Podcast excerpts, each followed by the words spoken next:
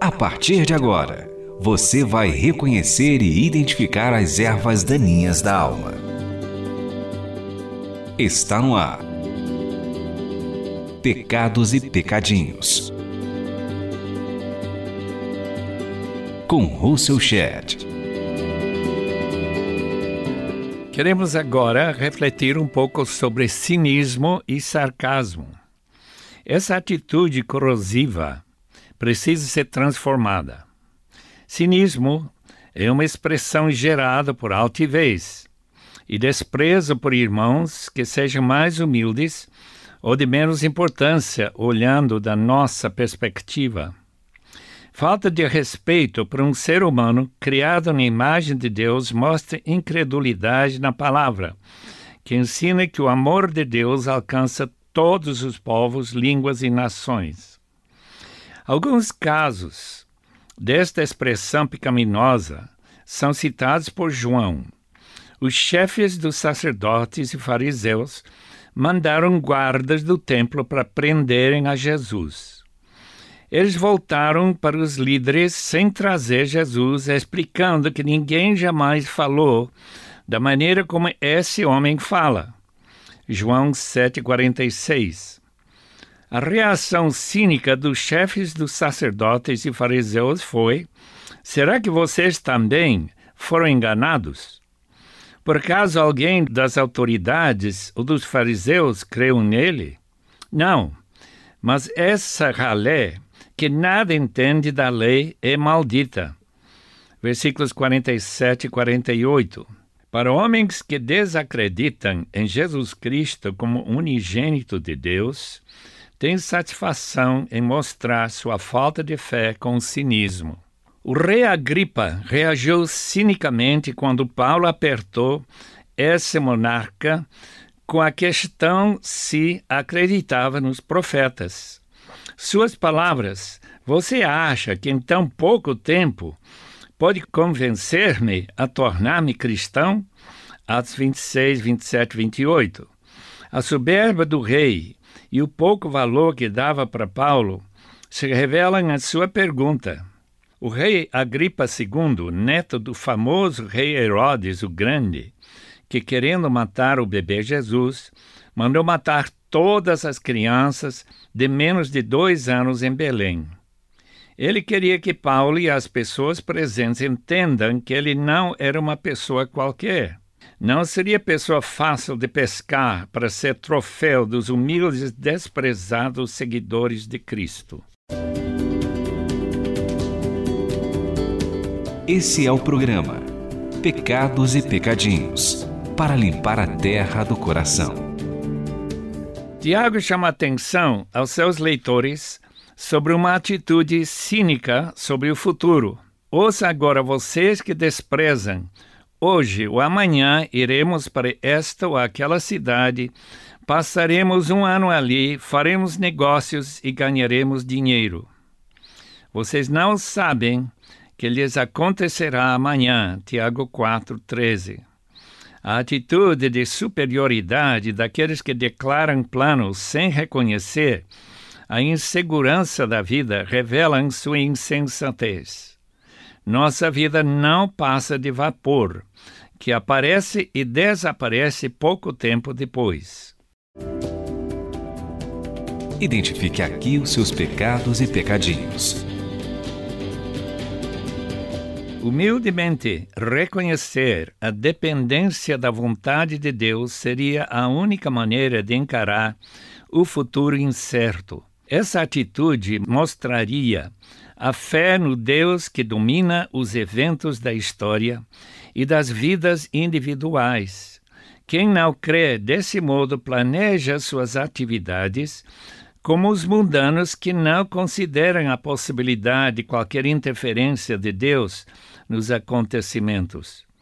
O rei, chamado Acaso, explica tudo o que acontece no mundo.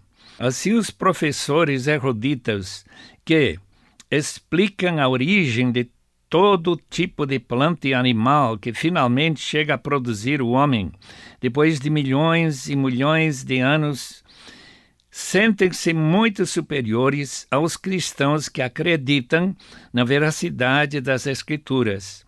O acaso explica todos os tipos de planta e animal, todas as espécies de vida no mundo, sem interferência do único Deus Todo-Poderoso e infinito inteligência.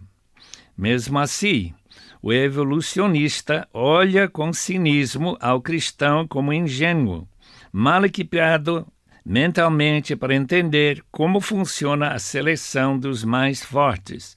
Segundo Charles Darwin, sem poder mostrar um exemplo e uma espécie de criação no processo de evoluir, passando por acaso de um peixe para um pássaro ou de mosquito para abelha, deixa a pessoa questionando a própria inteligência daqueles que creem nesse processo secularizado e sem Deus.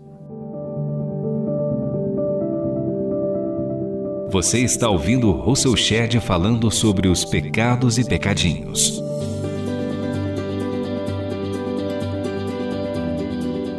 Sarcasmo muitas vezes é parceiro do cinismo.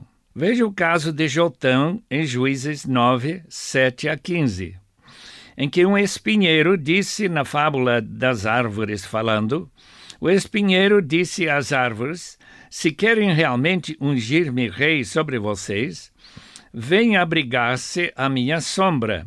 Do contrário, sairá fogo do espinheiro e consumirá até os confins do Líbano. Deus usa esse meio de mostrar a falta de coerência do seu povo em Juízes 10, 11 a 14.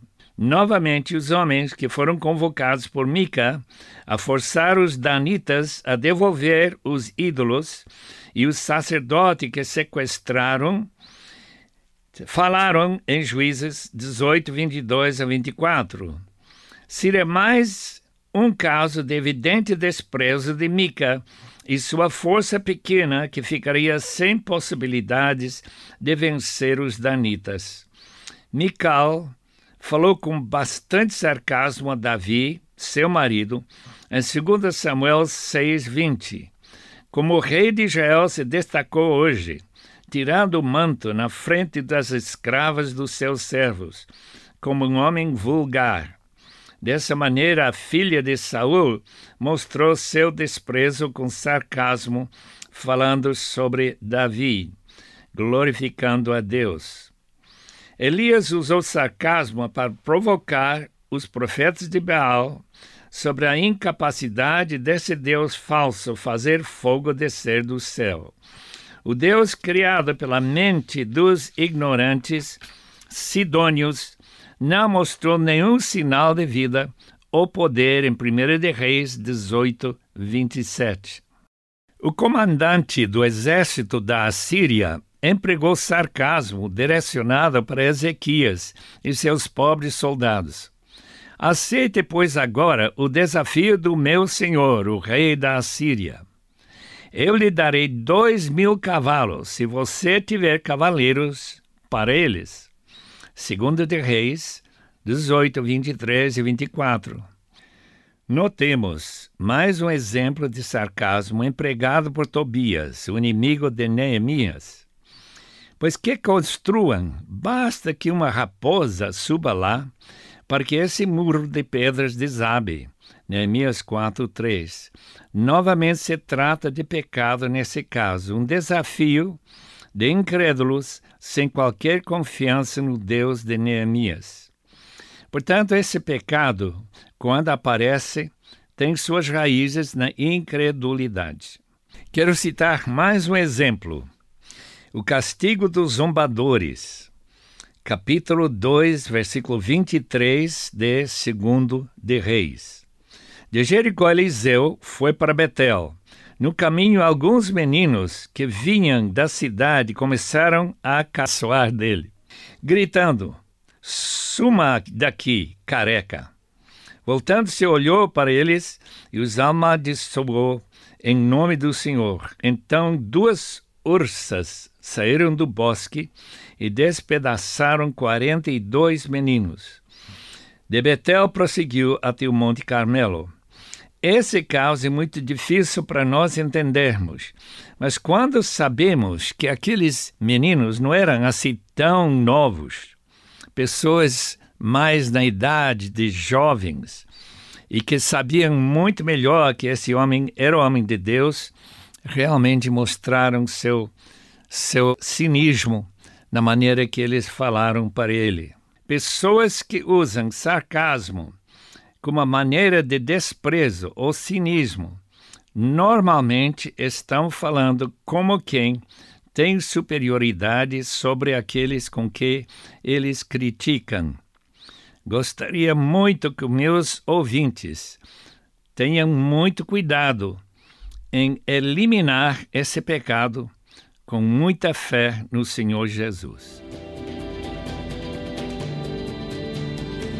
Dê a sua opinião escrevendo para rtm@transmundial.org.br ou envie cartas para Caixa Postal 18113, CEP 046 26-970 São Paulo SP. Este programa é baseado no livro Pecados e Pecadinhos, lançado pela Shed Publicações. Apresentação e produção: Russell Shed. Realização: Transmundial.